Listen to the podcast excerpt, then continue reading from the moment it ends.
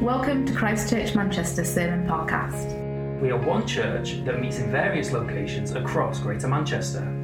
For more information about who we are and where we meet, please visit www.christchurchmanchester.com. We're going to read uh, from John 3 today, but I, just by way of introduction, I want to check you have hands.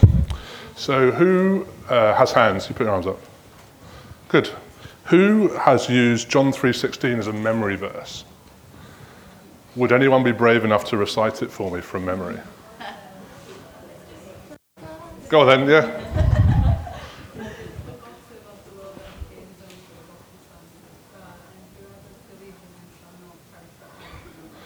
Excellent. Very good. Round of applause. Uh, who can recite John 3:15? Well, right, okay, yeah, it is always the right answer. Why don't you? Or 17 and 18, more importantly, maybe. I don't want to belittle memorizing John 3:16 because it's actually a really nice and succinct explanation of the gospel. And I'm not going to say anything which is going to drastically contradict anything it says either. I just want to draw attention that when Jesus speaks, he speaks in context and to people, and he is very good at laying out theological um, beliefs from the Old Testament and from the scriptures that he's grown up reading. And sometimes we cannot see the full beauty of what he's saying when we memorize it one sentence at a time. So we're going to read uh, John 3. We're going to read John 3 all the way through to 20, verse 21. It's going to be on the screen, and I'm actually not going to read it all right now. We'll, we'll just go, go through it bit by bit. Um, so in the first half of John's Gospel, what we see is we see Jesus, he's going through, and it's like he, John's making a point, and he's claiming ownership over four four Jewish symbols and four Jewish feasts. So I think it's John 2 through to the end of John, end of John 3 or halfway through John 4. He's claiming ownership over these, these really important Jewish cultural things. So you have him at a wedding, uh, you see him at a well, um, you see him at the temple, purging the temple. And in here, he's talking to a rabbi. And one of the things that is an undercurrent through here is just Jesus is a better rabbi than the best rabbis of his day. Um, and so we're going to see him talk to a guy who's right at the top of his game. And uh, we're going to, we'll see what he says. So we'll start in John 3, uh, verse 1. Now there was a man of the Pharisees named Nicodemus. He was a ruler of the Jews. This man came to Jesus at night. Hmm. It's interesting, he came at night. And he said to him, Rabbi, we know that you are a teacher come from God, for no one can do these signs unless God is with him. So, who is Nicodemus? Well, he's a member of the Pharisees, which means they have particular beliefs about how God is going to save his people. Um, and he's, he's, a, he's, a, he's a teacher. He obviously thinks he can speak on behalf of a group of rabbis because he says, We know. So, when you think of Nicodemus, I want you to think about, you know, hmm, Archbishop of Canterbury, you know, Archbishop, Archbishop of York.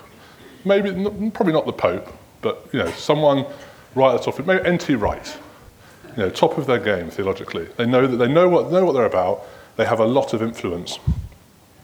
And then as a Pharisee, they had a picture of God's kingdom that they were working towards. And they were very up on purity. Like their name comes from being separate. Their kind of belief was if we separate ourselves from, from sin and from temptation, if we build a collection of people that are prepared to do that, once we're perfect, God will come and he'll restore Israel. So they were very into kind of legal opinions about Torah, um, very into moral purity and Levitical purity. Um, and you know, they wanted to be separate because they thought once we're holy, then God will save us. So Nicodemus and some Pharisees have heard about this preacher, and he's doing great signs. And he's upholding the holiness of God.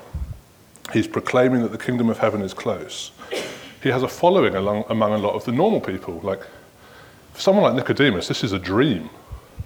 You know, if you have a, if you're a political person, there's someone who's got the rabble you're like, man, I need this person on my team because then they'll vote for me.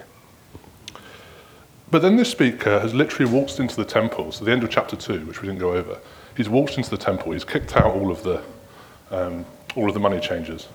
And he's just claimed that my father's house will be a house of prayer and that if you knock it down, I'll rebuild it in three days. So this is um, this might have confused the Pharisees, or it might be a hmm, this guy's stepping over the line a bit. So when Nicodemus comes to him at night, I want you to imagine back, this is backroom politics. This is like, hey, Jesus, you're doing good things. We know you're from God. Maybe we can help each other out. Rabbi, we know that you're a teacher come from God. And you know, from what we know about the Pharisees, when they see a teacher coming from God, we know he's thinking, hmm, this guy might be a new Moses. Now, Moses was the teacher come from God. Even now, a lot of Jews know Moses as, I'm going to mess this up, Moshe Rabbeinu, which just means our teacher. Moses, our teacher. He was seen as the top rabbi, the last or the greatest teacher that had actually come from God, because you know he went up the mountain, he came back down with the Torah. Jesus does not accept the compliment. What's the next thing Jesus says? Truly, truly, I say to you, unless one is born again, he cannot see the kingdom of God. So, N.T. Wright or ABC, Archbishop of Canterbury, has come to you and says, Ah, we know you're a teacher from God. And the first thing you say back is, You to start again, mate. You've got it all wrong. You're not going to get anywhere close unless you get born again. There is no time wasted at all in what Jesus is saying. And then what Jesus is going to do through the rest of this passage is he's going to use the scriptures and the Moses that Nicodemus holds so dear, and he's going to show him how he's got it completely the wrong way around. Um, I'm not going to have time to go over it, um, but I encourage you, if you want to do more reading, read Deuteronomy 29 and 30, and read Ezekiel 36, verse 20 ish, through to the end of Ezekiel 37. And if you read those, and then you read this chapter, and then you read those again, and then you read these chapter, what you'll see is that Jesus is making loads of references. And he's trying to say to Nicodemus, look, you have this. You're the teacher of Israel. This shouldn't be surprising you. So you'll read lots of times in the Gospels where Jesus talks about having these ears to hear, or having eyes to see, or hearts that understand. And a lot of the time he's lamenting that the Jews just aren't hearing what he's saying. They're not getting it. And he's actually quoting a lot of the time from Deuteronomy 29. In Deuteronomy 20, 29, this is like Moses is about to die. He's about to send the people on into the promised land to make their nation. And he gives this kind of he gives this kind of parting speech. It lays out loads of stuff. It like predicts the, the future path of the nation of Israel. So when to read these, um, these three verses. I don't think they're on the projector. And Moses summoned all Israel and said to them, You have seen what the Lord did before you, before your eyes in the land of Egypt, to Pharaoh and to all his servants and to all his land, the great trials that your eyes saw, the signs and the great wonders. But to this day the Lord has not given you a heart to understand, or eyes to see, or ears to hear. So, no matter what this great teacher Nicodemus is saying, no matter how much he thinks he understands God's scriptures, Jesus is pointing out to him no matter how biblically, how well versed you are biblically, sight, hearing, and understanding are always going to be the gift of God. Even Moses said that sight, hearing, understanding are the gift of God. Nicodemus seems to not get the point, and instead he gets bogged down in the plumbing of rebirth. Know, what's he say? He says, How can a man be born again when he is old? Can he enter a second time into his mother's womb and be born? Like,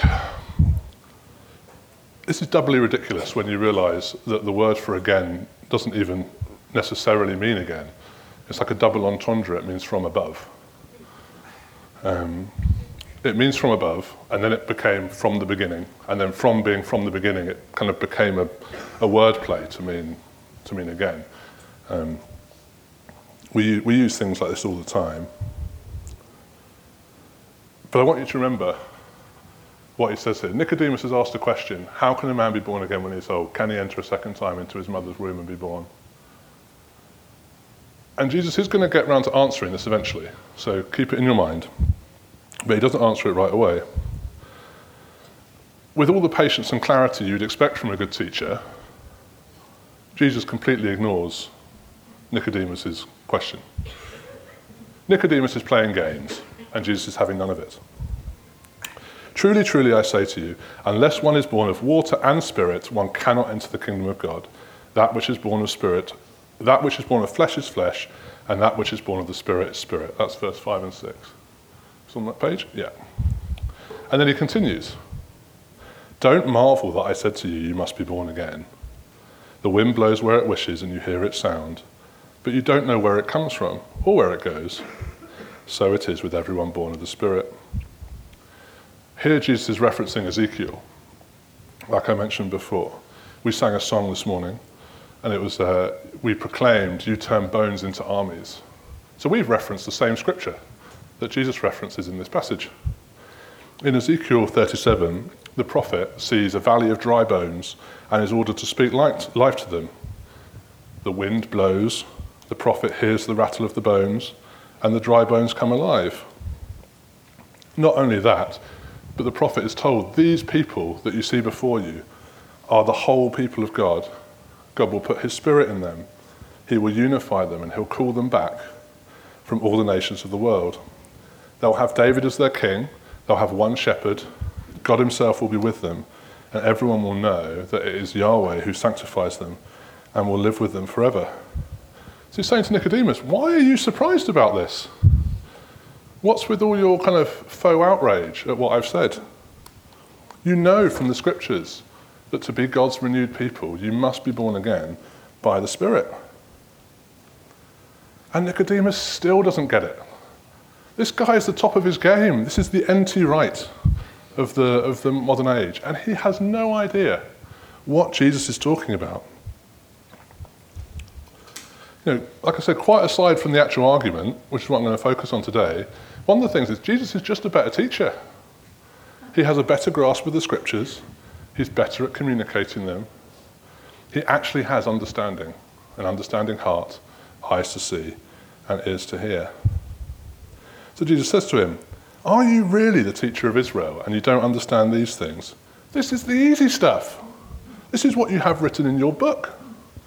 How can I tell you heavenly truth if you can't even grasp the early, earthly truth? No one else can tell you the heavenly stuff. Moses can't tell you the heavenly stuff. The prophet can't tell you the, the heavenly stuff. Because the only person who has been to heaven and has come down to tell you is me. Nicodemus still can't see. And Jesus keeps going, and he's still using Moses. He draws on a story from Numbers. This is verse 14. And as Moses lifted up the serpent in the wilderness, so must the Son of Man be lifted up, that whoever believes in him may have eternal life. So if you're wondering, those are the two verses right before the memory verse. And we're getting to the crux of Jesus' argument. But this is where he grounds John 3:16. John 3:16 is based on Numbers 21. And this is Numbers 21. We're going to read from halfway through verse 4 uh, to verse 9. So the people are walking through the desert, and they became impatient on the way. And the people spoke against God and against Moses. Why have you brought us out of Egypt to die here in the wilderness? For there is no food and no water, and we loathe this worthless food. That worthless food, by the way, is the food that literally falls from the sky every morning. Then the Lord sent fiery serpents among the people, and they bit the people. Um, for fiery serpent, think venomous snake. The fiery is the burning of the venom. Um, and that many people in Israel died. And the people came to Moses and said, We have sinned, for we have spoken against the Lord and against you. Pray to the Lord that he take away the serpents from us. So Moses prayed for the people, and the Lord said to Moses, Make a fiery serpent and set it on a pole and everyone who is bitten, when he sees it, he shall live. So Moses made a bronze serpent, and set it on a pole, And if a, if a serpent bit anyone, he would look at the bronze serpent and live. So, what is Jesus saying about the crucifixion he's talking about in verse 13? He's saying it is modeled on this serpent that gets lifted up and brings protection from the fiery serpents and the, the consequences of Israel's sin. Now, that's a story about how God dealt with the wickedness of his people. They sinned in the wilderness, they lacked faith in his goodness.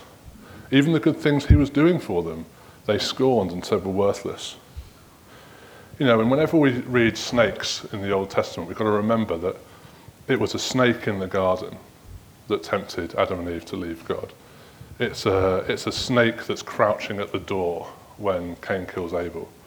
You have um, Goliath is pictured in the language it's used as a snake. Like this is the the snake is the opposition. The serpent is in, op- in opposition to God, and is trying to undermine humanity's position with Him.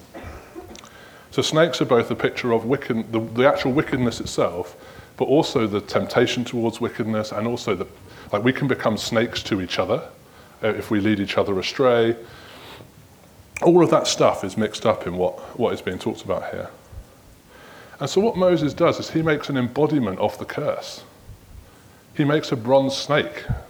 You know, he could have made it, it could, God could have told him to put an angel on a, on a stick, or you know, put a vial of vaccine on a stick, or something. But Moses, make, Moses is told to make a snake. How does Nicodemus expect that God's kingdom is coming about? What Nicodemus is expecting is for a group of people to separate themselves from sin and its effects. And in being separate from sin and its effects, God will save the nation and build it anew. He's thinking that if we do something, if we make ourselves pure, God will save us. But in Numbers 21, God doesn't save Israel by taking away the snakes. The snakes are still there. The pole's still there. All the way later, when you have King Hezekiah, the pole is still there. So, for whatever reason, they kept carrying this pole with them. So, I would suggest that the snakes stayed there. You know, maybe not into the promised land, maybe they couldn't cover the Jordan. I think the story is that the snakes followed them through the wilderness. Jesus is telling Nicodemus, this is not going to go the way you think. God's salvation is not coming by taking the snakes away, or you kicking the snakes out of your city, or you impaling the snakes, or stoning the snakes, or whatever it is. The salvation that you're waiting for isn't coming the way you're trying to get there. And so finally, we land on Jesus' great expo- um, expounding of the gospel. 16 to 18. For God so loved the world that he gave his only Son, that whoever believes in him shall not perish but have eternal life. For God did not send his Son into the world to condemn the world, but in order that the world might be saved through him. Whoever believes in him is not condemned, but whoever does not believe is condemned already because he has not believed in the name of the only Son of God. You know, just as those Israelites didn't matter whether they were the ones that were groaning. Didn't matter how many times they'd been bitten. Didn't matter if they ran away from the snakes. The only thing that mattered is will you look to the snake on the pole when you're bitten? And so that is how Jesus has got to where he's got to. And so I want to go through, that's kind of the passage. I might do a bit more of the passage later. We'll find out. But I want to go through four I want to go through four observations um, or four reflections on this. The first one is whatever God's salvation is for you, He might not take away your snakes. You know, we all have trials and temptations. We all suffer. Sometimes it's a consequence of our sin, sometimes it's a consequence of someone else's sin. Sometimes it's just because. But the salvation that Jesus offers does not come through separating you from your trials and temptations. It comes from beholding Him and looking to Him in the midst of your trials and temptations. You know, Andrew preached two weeks ago, three weeks ago, whenever it was. Behold the Lamb of God who takes away the sin of the world. Or as Paul found when he prayed for God to remove his trial. But he said to me, My grace is sufficient for you, my power is made perfect in weakness. Therefore, I will boast all the more gladly in my weaknesses, so that the power of Christ may rest upon me. For the sake of Christ, then, I am content with weaknesses, insults, hardships, persecutions, even calamities. For when I am weak, then I am strong. So that's my first reflection. God might not separate you from your snakes. He's given you someone to look at in the midst of your trials. My second reflection is that what Jesus offers is more than just surviving. The Israelites in Numbers were told, if you look at the snake, you won't die. But what Jesus says is, if you believe in me, you will have eternal life. When the Son of Man is lifted up, it isn't just survival that's offered, but new life completely. You know, this is how Jesus started right at the beginning. You must be born again. When he said to Nicodemus, you need to start over. You need a do over. And not just a do over, not just starting again, but starting from above. You need a new source to draw your life from. This is what Jesus was getting at when he said to Ezekiel 36, when he was reading from Ezekiel 36 and 37. This is, um, this is 37, verse 25. I will sprinkle clean water on you, and you shall be clean from all your uncleanness, and from all your idols I will cleanse you. And I will give you a new heart, and a new spirit will, I will put within you, and I will remove from you the heart of stone, and for your flesh, and I will give you a heart of flesh. When I raise you from your graves, O my people, I will put your spirit within you, and I will live. If you believe in Jesus, if you look to him, he gives you new life.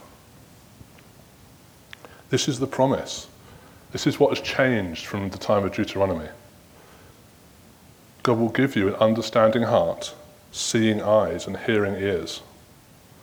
Because in looking to Jesus, he has fulfilled the eternal life that we require. You know, Nicodemus was working really hard to be pure so that God would give him new life. You know, and his question, how do I get born again? Like, what a stupid question. How did you, how did you get born? What did you do to get born? Yeah. You did nothing you know, I'm going to talk about something I'm completely ignorant of childbirth. I was utterly ignorant, and you know, since we've had Eden, I'm now only completely ignorant. But you know, seeing Amy go through that, you know, it's, it's risky, it's painful. You know, I mean, it's less risky now, but it's properly risky. It's hard. How did Eden get born? She didn't do anything. You know, Eden got her life because Amy loved her first. You know, Amy went through that because she loved her first. And when we look at Jesus, we get our new life because he loved us first. That's it. My third reflection there is only one test that matters. You know, like I said before, those Israelites in the wilderness, didn't matter how much they personally had moaned. They might have thought the quail from the sky was actually really tasty and not called it worthless. All that mattered was whether they would look to the bronze serpent. You know, in Moses' closing speech that we read from in Deuteronomy, he goes on to say, I have set before you life and death, blessing and curse. Therefore, choose life, that you and your offspring may live. Loving the Lord your God, obeying his voice, and holding fast to him, for he is your life and he is your length of days. That's Deuteronomy 30, 19 and 20. You know, all through Scripture, there has only ever been one test that mattered. Will you have faith in the God that loved you first? You know, Adam and Eve, they were put in a garden surrounded by blessing. They had one choice. They got it wrong. You know, Cain had one choice and he got it wrong. Abraham had one choice and he got it right. And it completely erased all of his other choices. Abraham was terrible. And yet he had faith in the God who loved him first. So, will you put your faith in the God who gives life and loved you first? And my final observation I don't really know what to do with this one, but I've been chewing it over. So I'll give it to you and you can chew it over. Is to behold unflinchingly. You know, God could have put something nice on the pole, something pretty to look at. And instead, what he put on the pole was a reminder of the people's sin, a reminder of the curse they were under. To properly look at Jesus on the cross, to see his suffering, is to be reminded of why he suffered and what you did to make that necessary. You know, we noted earlier that Jesus, that Nicodemus came to Jesus by night. And in the very end of this passage, um, Jesus goes on to do a little bit of talking about light and dark. And he says, so this is verse 19. So this is immediately after Jesus has said, Whoever does not believe in the Son of God is judged already because he has not believed in the name of the Son of God. And this is that judgment. The light has come into the world, and people love darkness rather than light because their works were evil. For everyone who does wicked things hates the light and does not come to the light, lest his works should be exposed. But whoever does what is true comes to the light, so it may be clearly seen that his works have been carried out in God. So much of this is about looking and seeing. And if you're hiding in the dark, you can't see anything. But to see something, you have to switch the light on. And that means you will be seen.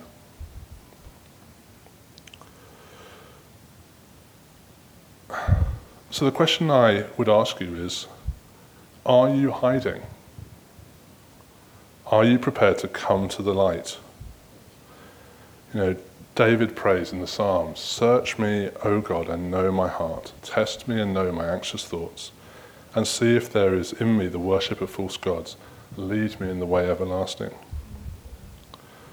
The wicked love darkness because in the darkness they can pretend they're not wicked because they can't see it. God's promise is to save those who step into the light. And the really interesting thing is,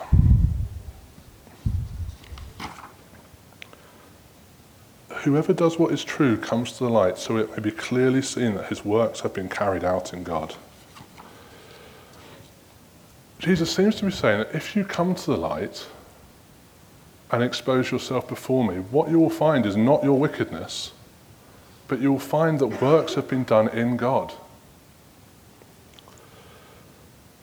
It's almost like he's saying, as you behold me and see in yourself and, and see in me the sin, I will look at you and see in you works of righteousness.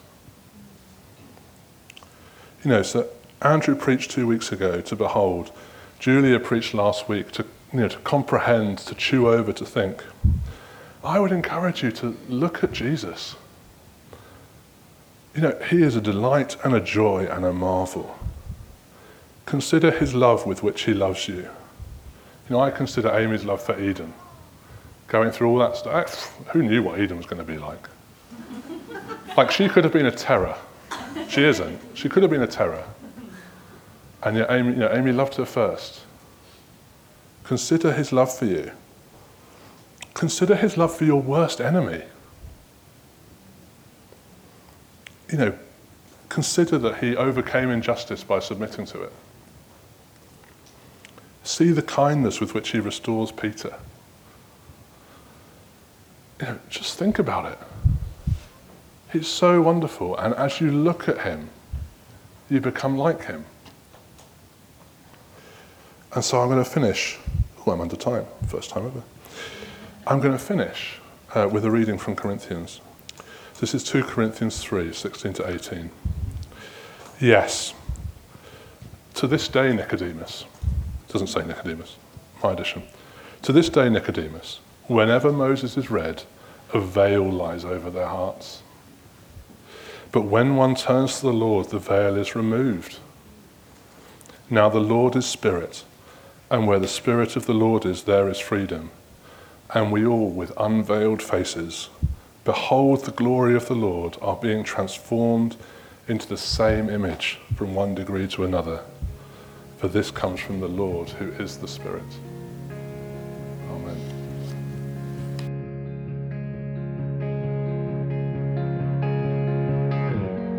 Thanks for listening.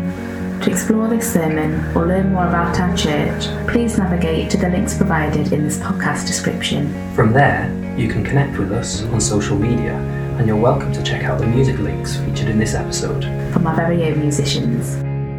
You can also discover current events and information about where we meet on Sundays and various groups or community projects that you can join in with. If you're interested in knowing more about us or wish to join us for one of our meetings, please reach out. Simply drop us an email at hello at ccm.org.uk. We look forward to connecting with you.